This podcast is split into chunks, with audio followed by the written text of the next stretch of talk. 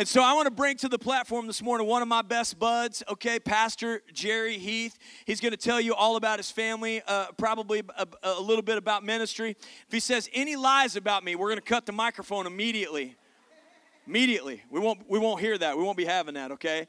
And uh, but one of my best friends, sincerely, and I appreciate his heart, his love, his passion for God's kingdom. Amen. For God's kingdom. Not his kingdom, not my kingdom, it's God's kingdom. And I'm so grateful to these guys. Will you one more time, will you give Endurance Church and Pastor Jerry Heath a round of appreciation? Thank them again. Hope City Church, it's finally good to be here. Man, uh, this has been in the works for a long time. And uh, in West Plains, uh, which is about maybe three hours from here, um, we've got a lot of great memories with Mike and T K. And I've got to tell you, I am so proud of Alec and Chase and the men that these guys have become and this family. I love it. I, I absolutely love it. And uh, our kids grew up together. We got a lot of great memories together. But uh, I wanted to do something this morning. Pastor Mike and I went and preached a youth camp a couple weeks ago, and we had thirteen and a half hour drive up to Michigan, and then thirteen and a half hour drive back. So how many of you guys know we had a lot of talking to do, all right? Dude, I thought this guy, we hit so many gas stations. I thought this guy right here was all about Red Bull, about beef jerky, and a Clif Bar guy. What I found out was he's all pink lemonade and gummy bears, and I was shocked. I was shocked. I don't even know what to say. We're driving down. He's like, you want a gummy bear? No, I'll pass, bro. I'm good. All right? But no, we um, we got to talking, man, and just the vision again for this church began to bubble in my heart. And uh, I just began to see what, what he was talking about, what he's laying out for Jeff City. And I want to say this with, with as much grace as I can. Don't worry about what another church is doing in this city. God has called you to do what you're doing here at this city, okay? And I say that because of this. You're going to have other churches that's going to partner with you. You're going to have other churches that's going to believe in what you're doing. And then you're going to have churches that aren't. But here's the deal. God has started this church in Jefferson City called Hope City Church for a reason, because you guys are going to reach, I believe, thousands and thousands of people here. I truly believe that with all my heart. I went back last Sunday after we got back from our trip. I got back and I wanted to tell our church about some of the things you guys are doing in the future. We took up another offering, and I want to give this to Pastor Mike and T K. We took up three thousand dollars last last Sunday for you guys. Here. Serious.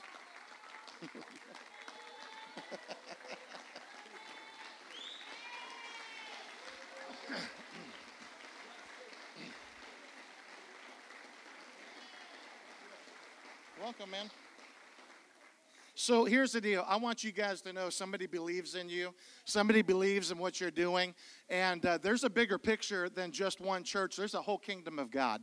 And so uh, as I come to you guys today, um, you know, as we're beginning to look at this, like I said, it's it's an amazing thing to see the journey. We're starting a brand new series, Join the Journey. And as you look at that, Hope City is on a journey. Endurance Church is on a journey. But you've got to, God places you in a city for a reason. Okay, God brought back your pastors from California for a reason, all right? That was to be that was to be your leaders, okay, to help give direction, to, to guide you guys, to be a shepherd to you guys. But here's the deal. The Bible says in Ephesians, the Apostle Paul said, I give these gifts to the church. And one of those gifts that he gives to the church is your pastors. And I want you to do this. Would you just make a recommitment to me to pray for your pastors? God's going to show Uh, these pastors and these leaders, the leadership team, begin to, uh, they're going to see vision like never before. They're going to get puzzle pieces. I, I hate puzzles. I don't know about you guys, all right? Maybe you like puzzles. That's on you, all right? But when a snow day comes and my kids were out of school, my wife was like, hey, I got this cool puzzle. I'm like, no, I'd rather go out and hit my kids in the face with snowballs. Is anybody with me? I'm just saying. So here's the deal. When you look at that, the importance of a puzzle, though, is that you sit down, you get all the pieces. It doesn't all go together at once, but what you do have is a cheat sheet. What you do have is the front of the box. And one of these days, you guys are going to see the incredible cover of the front of that box for Hope City Church. And when you do, you're going to sit here and go, now I see why all the pieces got put together the way they did. And every one of you are a puzzle piece. You know, when I look at the big picture, there's big picture people and there's small picture people. And from the very get-go of this, I realized that, that this church is a big-picture church. God wants to do a lot of stuff, and he's just looking for, for people to do that through. He always uses people to get his will done, constantly. And all he wants is a, yeah, amen me, come on, I'll take it. I'm good. This, this city needs hope. I'm not trying to do a cliche here because you're Hope City Church, but this city needs hope. I went through McDonald's today, the big arches. Had to get a bottle of water, and I drove about three about three hours or so is what it was. Not not bad. And I stopped in there. I finally got up, and the lady that was talking to me through the drive-thru, I could tell she did not want to be there. She did not want to even take my order. I could tell in her voice. So I pull up, and I said, hey, how's your day going? And she said, not good. And I said, what's your name? And she said, Larisma. Like charisma. She is the drive-thru worker at McDonald's right over off, is it Bubba Street? Is that where I came? Was Bubba Street? Is anybody with me on that? All I know is my G P S said turn on, turn right on Bubba Street. That's all I that's all I knew. And I'm like, am I in Jeff City? huh? So anyways, though, I talked to her and she began to tear up and she said, well, nobody's asked me how my day was. I said, well, I have. I said, my name's Jerry. I'm going to be over at Hope City Church speaking this morning. I said, what's going on? She goes, I found my brother dead. I think she said last week. So I, I got to talk to her for a moment. I told her about your church. And somebody was honking behind me, impatient. So I screamed at him. I'm trying to give hope to this lady right here. Right? No, I did not do that. I wanted to. Is anybody with me? There goes my testimony for Jesus, right?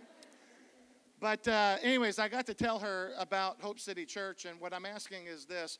If anybody after church could please go by McDonald's and make a connection with her, because I know she'll be here when she has Sundays off. And I got to tell her about Jesus and how Jesus could heal her heart. So I'm just telling you, even in a drive-thru this morning, people need hope. And and there's a place called Hope City Church. And uh, I told her, I was like, you need to be a part of that thing. It's awesome. So, you know, I don't know how much time people have left. Hearing her story today with her finding her brother uh, dead, we don't know about our own lives at times. You're not promised tomorrow, neither am I. But I know this is a whole city that's got to be reached. It's a person at a time. It's a ministry at a time. And when you look at this, I, I noticed the clock in the back. Uh, everybody's got smartwatches and smartphones now, so you don't see the actual Uh, whole outline of a clock anymore. But when you look at that clock back there, you've got twelve all the way through twelve. The Bible says this, that the time period in which we live right now, it literally is the eleven o'clock hour or past. So when you think about that, that's scary because Matthew chapter twenty-five says that the bridegroom's going to come back at midnight. So nobody knows when that time is, when midnight's going to happen. We've got signs that Jesus gave us. Matthew twenty-four talks about there's going to be a lot of false prophets, false Christ, false teachers. You're going to see earthquakes. You're going to see famine. You're going to see all kinds of stuff. You're going to see all kinds of, of evil begin to happen. We have signs that we can see, but nobody knows the date or the time. But I will say this, according to Scripture, we are in the last days because Peter got up in the book of Acts and he says, listen, what you're seeing right now is because of what the, the prophet Joel prophesied about the last days. That he would pour his spirit out on his sons and daughters, okay? And so when you look at that, we know we're in the last days, but let me make it a little more urgent for you. If you look back at that clock, we're somewhere in between the eleven and twelve o'clock on God's timetable, and the Bible says in First John two eighteen, it says we're not just in the last days, but twice in there, he says we're in the last hour. And you talk about a wake-up call. Man, here's the deal. I don't. Our culture's changed. God doesn't need a woke church. He needs an awake church. And when that happens, you're going to be able to reach all kinds of people. He wants you awake so that he can use you and speak to you, so he can direct you.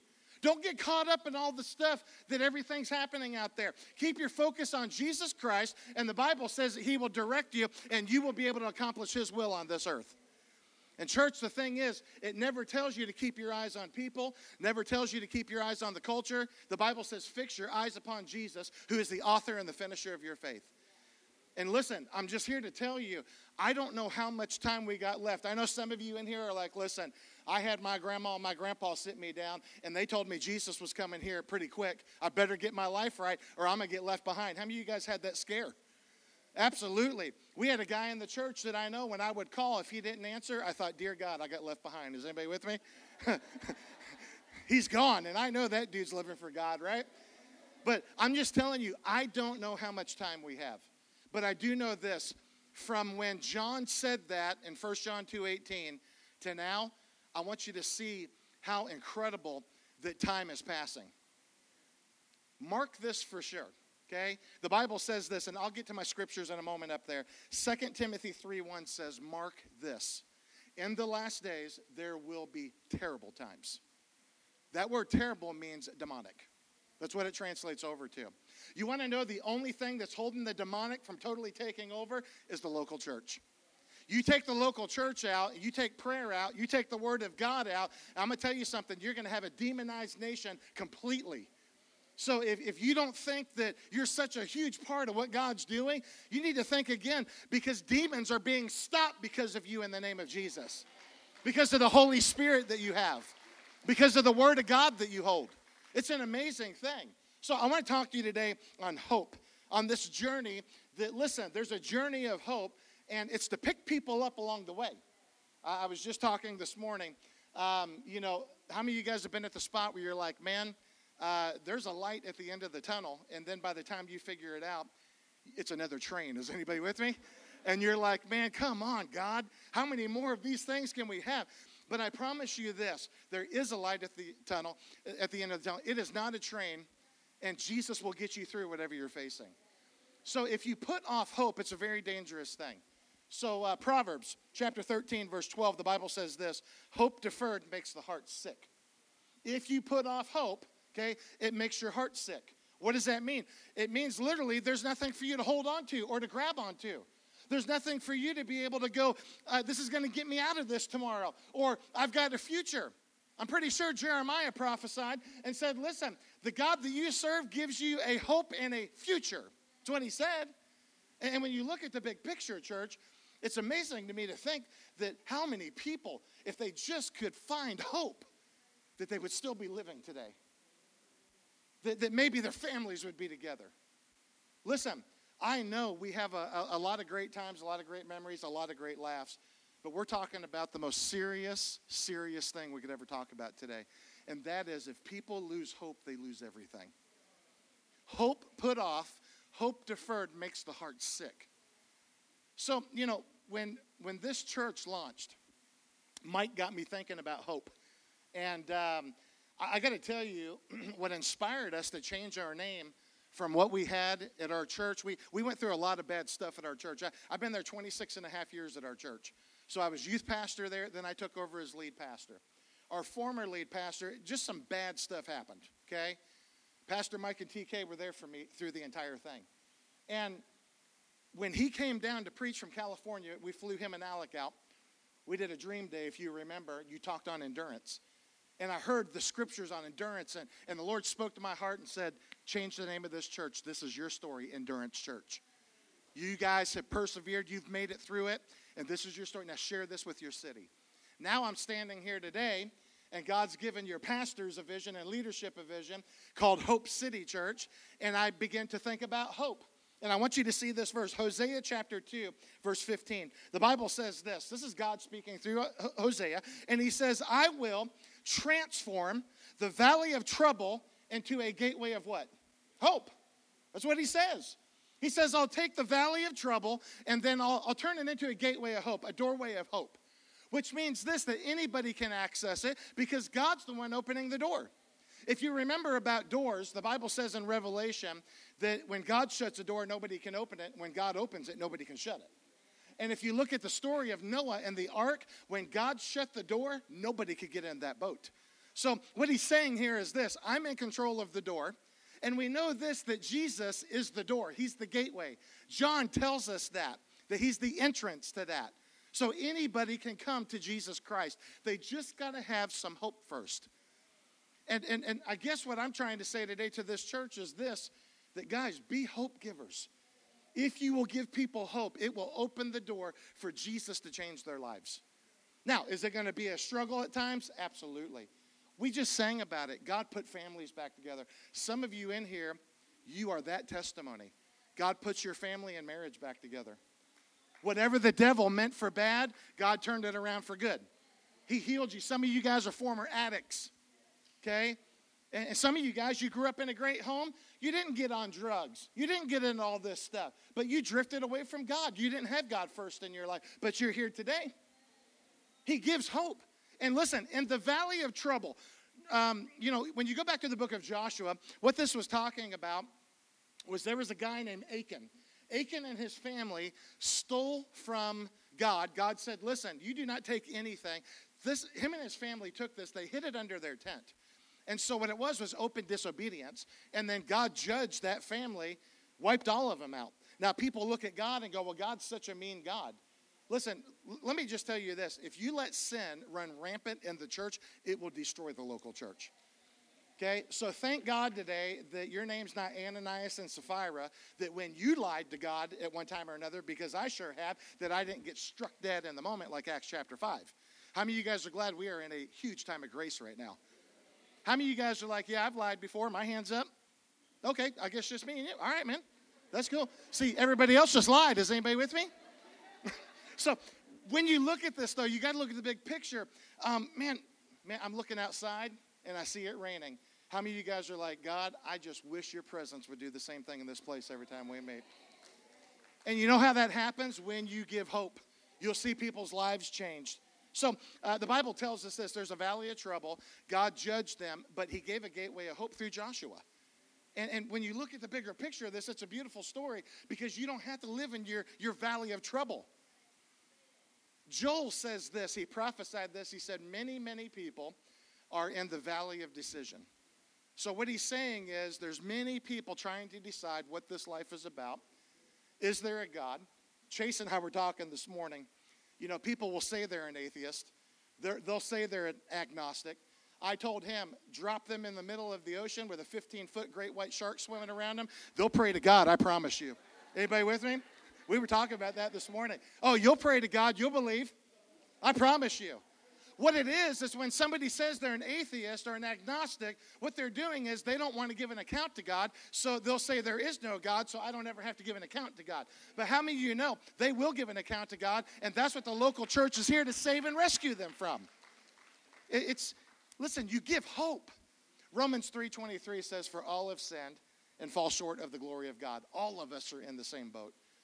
Man, we all have screwed up. We all have messed up. But then you go to Romans six twenty-three. Romans six twenty-three says, for the wages of sin is death, but the gift of God is eternal life through who? Jesus Christ our Lord. He is our hope. And I'm going to tell you something. You guys may have started out small in here. I think Pastor Mike said you guys are averaging maybe around one hundred eighty every week. Do you realize from November to now that is absolutely a miracle? I know church plants that have, have been church planted for three, even five years, and they got twenty people. I'm not kidding you. So I want you to look around in here, and I want you to see that God is putting his hope in you as you put your hope in him, that you guys will accomplish the mission that he's got for you. Because there's an entire city that literally needs to be rescued. You know, it's one person at a time. I, I love the outreaches. If you get twenty, thirty people to come in an outreach, give their life to Jesus, go for it. That, that's incredible. But don't forget about the Larismas that's working at McDonald's this morning. Don't, don't forget about the individual, because you and I used to be the individual, remember? And we still are. And as you look at it, we've been given an incredible gift in Jesus Christ to give us life and forgive us and get us out of the valley of trouble into the gateway of hope. And if he does that for us, can he do that for your family? Can he do that for your neighbor? Can he do that for the person that's working at the restaurant that you meet? Absolutely. Number one, here we go. Hold on to hope and do not let go. Hold on to hope and do not let go. Second Corinthians one ten, he, God, has delivered us from such deadly peril, and he will deliver us. On him we have set our what? Hope. On him we have set our hope that he will deliver us again. So what it's saying is he doesn't give up on us. It's not just a one-time thing when you get saved.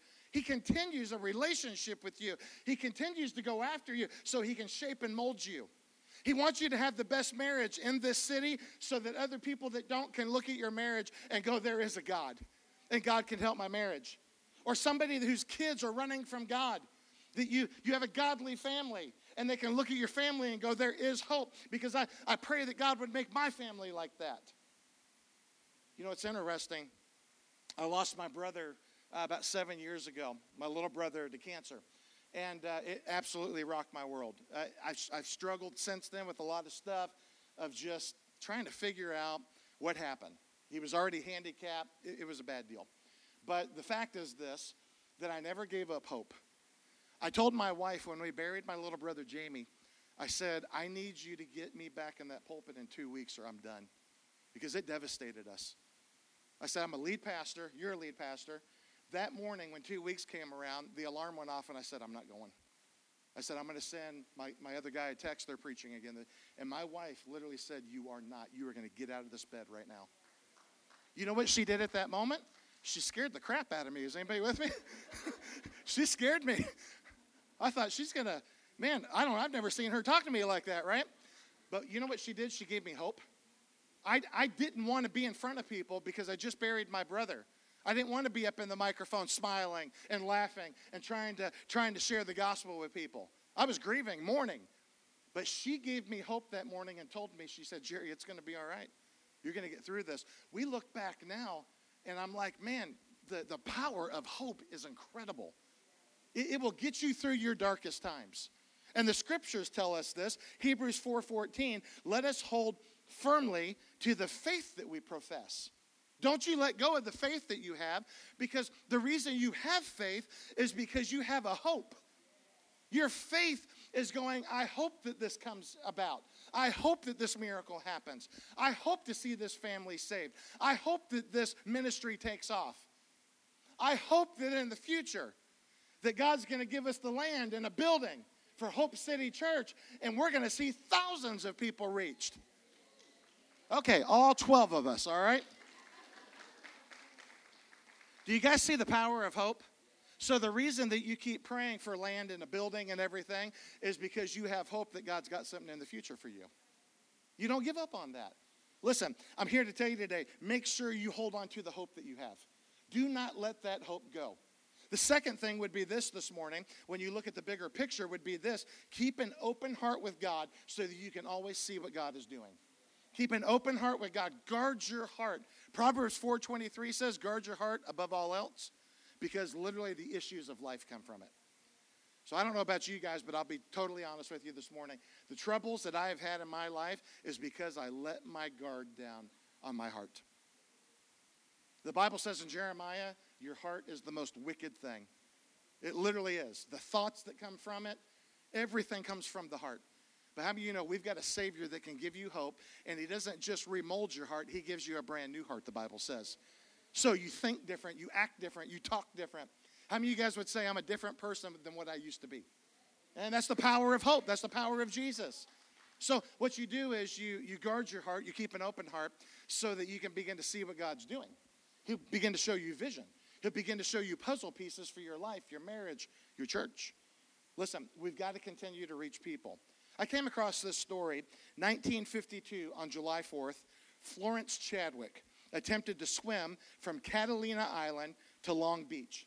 It was twenty-six miles this woman was swimming, this person was swimming, okay? So when you look at Florence Chadwick, here's this person that is swimming twenty-six miles. How many of you guys are like, I run one hundred yards and I'm breathing heavy? Is anybody with me? Listen, this didn't used to happen. When I first got married, this never happened to me, but about uh, maybe six months ago, I got out of the shower, dropped the towel. I went down to get the towel, and water rolled out of my belly button. First time it ever happened in my life. How many of you guys know, how many of you guys know things change, right? They do. So how many of you guys know, man, I've had, I have, I've been, I've been running. I've been lifting weights again. I was like, that's never going to happen to me again. All right? So I know I got a little ways to go, but honestly, I started. And how many of you guys are in like the one sit-up club? You're like in the morning, I do a half a sit-up, and in the nighttime when I lay down, there's my other half a sit-up, right? Come on. Yeah, so we're talking twenty-six miles. This person is swimming. The story goes to say that the water was cold, that the boats literally followed the swimmer and literally shot sharks as, as this person was swimming. twenty-six miles. Okay, we're talking man-eating sharks. They're sitting here popping these sharks off. It was foggy, so they could not do it until they saw the fin come up. I mean, you talk about scary, cold, you're tired. Listen, when she was one half mile left, just a half mile left, she said, I'm done. She said, I can't go on anymore. They they they brought the person up in the boat, and then all of a sudden, what's interesting about this is this. They were a half mile away from land. A half mile away from land. If somebody would have, have told the swimmer, you have a half mile to go, do this. You can do this. Come on. Don't you give up. Is anybody with me on this? See, the only hope that people are going to have is when they see land, because they're drowning right now and all the other stuff, they're getting attacked. All these things are happening. So the only land that they're going to see is going to be the local church and you. Now, I want to know, with the guys that were shooting the sharks, why did they, they need to know where they're going to? Why did they not know that they were a half mile away? You're here, you're here killing all the attackers, but listen, we got to get the person to the finish line. So it's not just enough to cheer people on and protect them. You have to give them hope the entire way. And listen, the local church is the land that people see, so that they can have hope. Can you imagine swimming twenty-five and a half miles and then giving up a half mile before you were done? You talk about heart-wrenching. I, I, ju- I just couldn't imagine. Ephesians one, eighteen and nineteen says this, I pray that the eyes of your heart may be enlightened, or another word, open, in order that you may, watch this, know the hope. See, God will show you things so that you can give other people hope, but you'll have hope yourself. It's called vision. So there's a process in vision. The vision process goes like this. First of all, when I begin to pray, God's gonna, God's gonna show me it. I'm gonna see what he's wanting me to do. When I see what he wants me to do, then I seize it. I grab a hold of it. And once you do those two things, you can't help but to speak it. It's just gonna come out because you're seeing what God is doing. There's something inside your heart that's gravitating you towards it, and you grab hold on it, and then all of a sudden you begin to speak it. So what I'm telling you is this, you guys are seeing what this church is doing. You guys have actually, you guys, you got a firm hold on this thing. Now speak about it like you've never spoken about it before. I'm telling you, you guys could blink and have five hundred people at this church in the next six months. That scares some of you. You know why? Because guess what? Growth is a painful thing. But here's the deal. Are, are we happy with where we're at now, or do we want to see a ton of people go to heaven with us? In December, we were running about three hundred fifty people at Endurance Church. We've been through a lot of stuff, so it took us twelve years to rebuild and get back. ninety percent of everybody that has come in the last twelve years has been non-church people.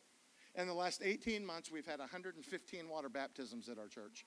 Every one of them have been non-church people, every single one. I'm here to tell you this. When we launched two services in December, we averaged five hundred fifty people, and we've averaged five hundred this entire summer. We've never seen anything like it. So in the month of December, in four weeks, we jumped from three hundred fifty up to five hundred to five hundred fifty people.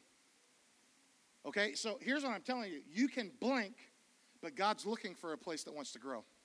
God's looking for a place where people can be hope givers.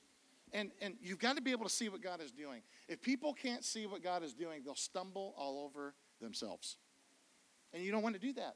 The blind lead the blind, right? How many of you guys are excited? There's something in your heart that's like, this thing's going to pop, man. This thing's going somewhere. The, the, something great's happening here.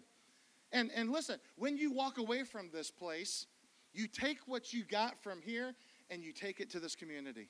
You take it to your neighbors. You take it to the restaurants. I'm telling you, the greatest evangelism tool that I've ever seen in twenty-eight years of ministry is one-on-one invitations, because Jesus is changing lives one-on-one. We do the big outreaches. We just had a shoe outreach yesterday. Our church, in twelve years, we started a shoe outreach ten years ago. We've given away eleven thousand pairs of tennis shoes in twelve years, or ten years, I'm sorry. And we just had one yesterday. We gave seven hundred pairs of shoes out plus yesterday to our schools. You want to know what's happening? Have we gotten all those people in? No, we haven't. But all the kids in the community now, they don't know our church name is Endurance Church, but they call us the Shoe Church. No kidding. They call us the Shoe Church. Listen, people have asked me, does that bother you? Absolutely not, because when they become teenagers and adults, they're going to know where that Shoe Church is at. So you have to reach your community. So the Bible says this, number three, you got to keep moving forward. okay? So when you when you have this hope and you hold on to it, God begins to show you incredible things. And, and he will show you the puzzle pieces. But here's the deal. You got to keep moving forward. Romans chapter five, verses two through five. Through whom we have gained access by faith into the grace in which we now stand. Watch this. And we boast in one thing. We boast in the hope of the glory of God. It is God who's doing this. It is God who's going to open the door. It is God who's going to make this happen. I love the story of, of Ezra. I don't know if you guys have read Ezra very much. It's Ezra and Nehemiah. If you'll go to the book of Ezra, I believe it's chapters seven, eight, and nine, or six, seven, and eight. Those three chapters, Ezra said, the gracious hand of my God was upon us, so we did not get attacked by bandits. The gracious hand of my God was upon us. We didn't even have to ask the king for resources. God gave us the resources. He gave us favor because the gracious hand of God was upon us. And, and when you think about that, God has set his hand on this church. Listen, he's not even begin to start with this church. Who knows what's going to happen through this church and in this church? But I do know the one thing, it's going to be all about hope. Again, when you look at these scriptures, I love it, man. We boast in the hope of the glory of God. Not only so, but we also glory in our sufferings. How do we get through our sufferings? Because we know Jesus suffered, and we know that he's going to carry us through. This life, if you've ever been told, if you give your life to Jesus and everything's going to be fine, that's the biggest lie that's come from the pulpit. It's not true. You will have hard times. I, I'm, I'm forty-eight. I had to have a shoulder replacement last year. My twentieth birthday, I got hit head-on by a drunk driver. So it jammed my shoulder, and uh, I got the, the stinger, and for about a week it hurt, and then nothing. And I thought, man, thank God. So last year, I couldn't. I, I had what they called frozen shoulder. I couldn't even lift my arm up. So they, I had a total shoulder replacement. I'm forty-eight. So when you look at that, I had the church pray over me. I believed for a miracle. All of this stuff, man. But guess what? It didn't happen like that. So am I going to get bitter and angry at God? No. I thank God there's technology out there that now I can move my shoulder. Thank God. Would I have loved to have had a testimony that, hey, I've got the M R Is right here. Check this out, man. It's totally gone. Can God do that? Absolutely, he can. Don't you ever stop praying for miracles. But if he decides to use a doctor or he decides to have this do this the other way, give him glory through your sufferings. I spent twelve weeks not being able to move my arm. twelve weeks. And, and and when you think about that, man, you don't realize how blessed you are until you can't move your arm. Or until something, you, you suffer and go through something. All I'm telling you is this, God will get you through that, and that's hope. How do we know that? Because we know that suffering produces perseverance. It keeps you going. Perseverance produces your character, who you are and who you become. And watch this, and your character produces hope. And check this out. I love this. And hope does not put us to shame. You may have another version that says hope does not disappoint. What it really means in the original is you're you're not going to get shortchanged. How many of you guys ever, you were like, listen, I just gave you a fifty dollar bill and you shortchanged me? Anybody? Why Why do you make a big deal out of that? Because that's your money you work for, right? You're just like, oh, you didn't give me twenty back. It's all right. Go ahead and keep it. No. You sit there and demand your twenty bucks back, don't you? Because nobody wants to be shortchanged. What God's saying here is this. He won't shortchange you. If you'll have faith in him and you'll keep your hope in him, you will not be shortchanged. You won't be shortchanged in this life. I promise you this. The Bible says in John, it says, even if you had all the books that were written about the miracles, not even all the books could even contain what Jesus did. If you had all the containers that God poured out his grace in, all the containers on this earth could not even hold the grace of God and what he's done in your life and the hope. And church, I'm just trying to tell you here today, I'm watching God work three hours from here in the most amazing way I've seen in twenty-six and a half years. And I'm just saying, you better buckle your seatbelt because God's got something incredible for this church. He's got something amazing for this church. Why? Because you're willing. Because you've got hope. And when you look at this, I would say this as I close today. I would say this, expect more hope. Expect more hope. God's not done. Watch this. Hebrews chapter six, verses nineteen and twenty. We have this hope, and this hope is an anchor for my soul. It is firm and it's secure. it enters into the inner sanctuary behind the curtain where the forerunner, Jesus Christ, has entered on our behalf. What is it saying there? If you want hope, you got to get into the presence of God. And the cool thing about the presence of God is it doesn't just stay in this chapel. It goes with you when you walk out of this building. And you, you give hope. I know you don't know me, okay? But when I get up to preach, I feel like I'm on spiritual Red Bull. Is anybody with me? And I know you're used to that even more because I've seen him preach. Oh, I trust me. I watched it last night at camp. Dear God, man. That place was rocked. That's all I'm saying. You guys have a prince of preachers among you. I'm just telling you. You really do. He loves the word of God and preaches it. So literally, hope is an anchor for your soul. It anchors you to Jesus Christ. And when the worst happens, you're not going to go wave by wave. I grew up in Palm Beach, Florida. So for fourteen years, I lived three blocks from the beach. I literally had the dream life as a kid. We we would we would ride our bikes to the beach all the time. I remember red flags were out one day. We were on our boogie boards. And the undertow, the undertow is a horrific thing. Right now, Destin, Florida, and Panama City lead the entire world in drownings because of the undertow that that area has. But it's the most beautiful. It's a it's the most beautiful places in the world, but it's deadly if you don't know what you're looking for. We panicked. We got out on our boogie boards, and within moments, we were two hundred yards out and could not get back in. And I was ten years old. I was a kid. I freaked. We went boogie boarding all the time. And to be honest with you, that day, I had sharks on my mind and drowning. It literally scared, it almost scared me to death. I, I thought we were done. And I realized at ten years old, I prayed and I said, God, I mean, I was ten. I didn't know what to say. I said, God, help me. And all of a sudden, our whole group started going at a forty-five degree angle. Listen, almost a half a mile later, we hit shore. You talk about scary. We thought we were going to drown, even though we had a boogie board there. The waves were huge, but I remember this. Even as a ten-year-old kid, I remember God being there. That God was that anchor in that moment where probably it scared me the most. And he's an anchor for you. You talk about hope. God really cares for you. Watch this, Romans chapter eight, twenty-eight, twenty-nine. And we know that God causes everything. Look at somebody say everything.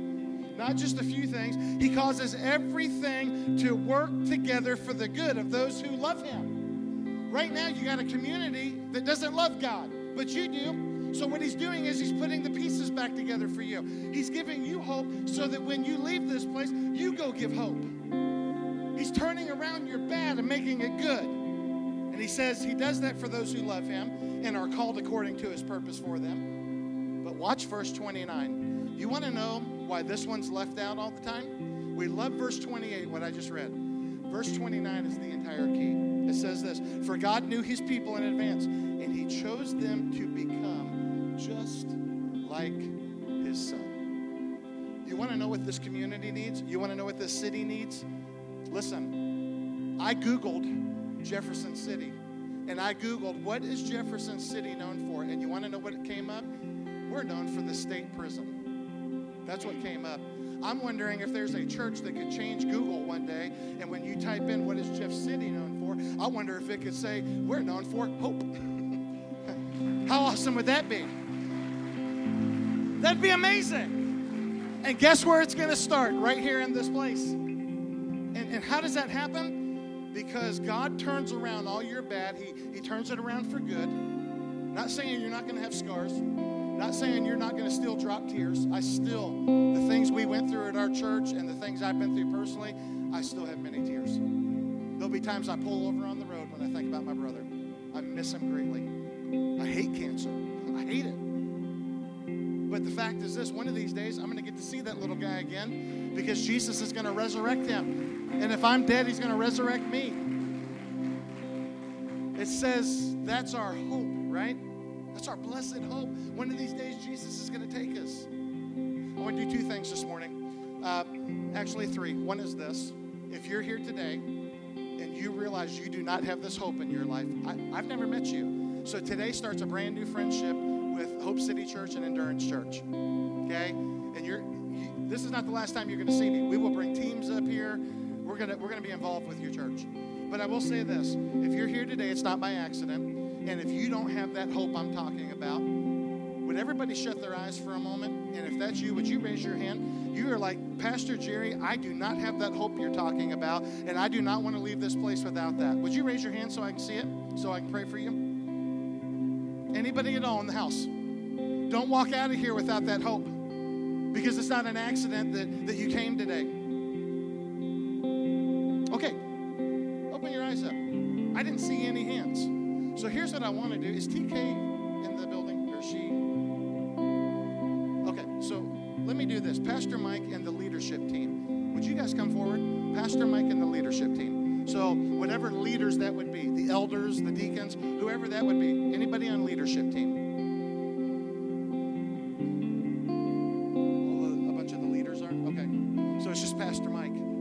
Get up here, bro. Here's what I'd like. I would like some people to come up, and I would like you to pray for your pastor. And here's what we're going to do. God is beginning to give him more and more pieces of the vision. He just shared this morning, how cool would it be if one of these days um, we had property that we could call Hope Road or Hope Community, right? I mean, who knows? Who knows what's happening? But I know this, something's happening in his heart, and T K's heart, and the leadership's heart. And because of that, you're going to have direction. You're going to have clear vision. And then, listen, we're not going to leave it here. We're going to turn around and pray for you in a moment. But if you love your pastor and you love your leaders, would you stretch your hand forward just by faith and pray for them? Father, in Jesus' name this morning, God, we pray for Mike and T K. God, we pray for Alec and Cassie. We pray for all the leadership team, deacons, elders, whoever that may be, that, God, you would just, as they keep their heart open with you, that, God, they would literally see the puzzle pieces that you have for this church. That, God, you would you would even show them at times the picture on the front of the box so they can see where they're going and what it looks like and get a little taste of it. But, God, I pray that you would protect them, number one. Protect their hearts. God, I pray for favor, that you would give them favor in this community with the land and the building, whatever that would be in the future. That, God, you would blow their minds. I pray that this whole entire church would be in awe of what you are going to do. But, God, would you be with your leaders? Would you direct your leaders? Give your leaders vision this morning. And, God, I pray that, God, when the enemy tries to attack their families, that, God, that enemy will be uh, stopped because of the prayers of this church, the protection of this church, the hope of this church, God, the faith of this church. God, would you please be with these leaders? I pray that they would see acceleration like never before. God, as our church has seen one hundred fifteen people saved in the last eighteen months, God, I pray that you would help Hope City Church to accelerate, to reach people in this city like never before. I pray that, God, there would not be competition among churches in Jeff City, but, God, churches would come along and begin to help Hope City Church. You want to do something so big here. God, give the leaders favor. In Jesus' name we pray. In Jesus' name we pray. Now, I want to do this. I would like, and, and I, I wouldn't, I'm sorry that I didn't know all the leaders were gone today. I didn't get to talk to Pastor Mike ahead of time. There's a bunch of them, but here's the deal. Would you now put a hand on the person next to you, and I'm going to pray for you to be a hope giver. I do not want to leave this place without praying that for you. Because, listen, I believe what God had in this message, these scriptures, listen, the scriptures are his will. This is what he wants you to be and wants you to do. And I'm telling you guys, I travel to churches all over. I've been the assistant district youth director for our state for three hundred forty-six churches. I've seen church after church after church. Not only is this a healthy church, but God is doing something here. And I'm telling you, you better be ready. And if you will just be a hope giver, you'll see this thing take off. If you'll keep your hope in Jesus, you'll see this thing take off. Heavenly Father, our closing prayer today. God, I just ask in Jesus' name, that, God, this church, God, for some reason, you put it on leadership's heart to call this church Hope City Church.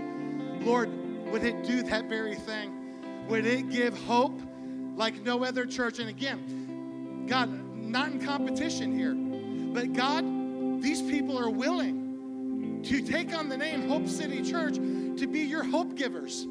I pray there won't be another church like it. I pray that thousands upon thousands of people in this area would find this church as their home, would find Jesus as their Lord and Savior.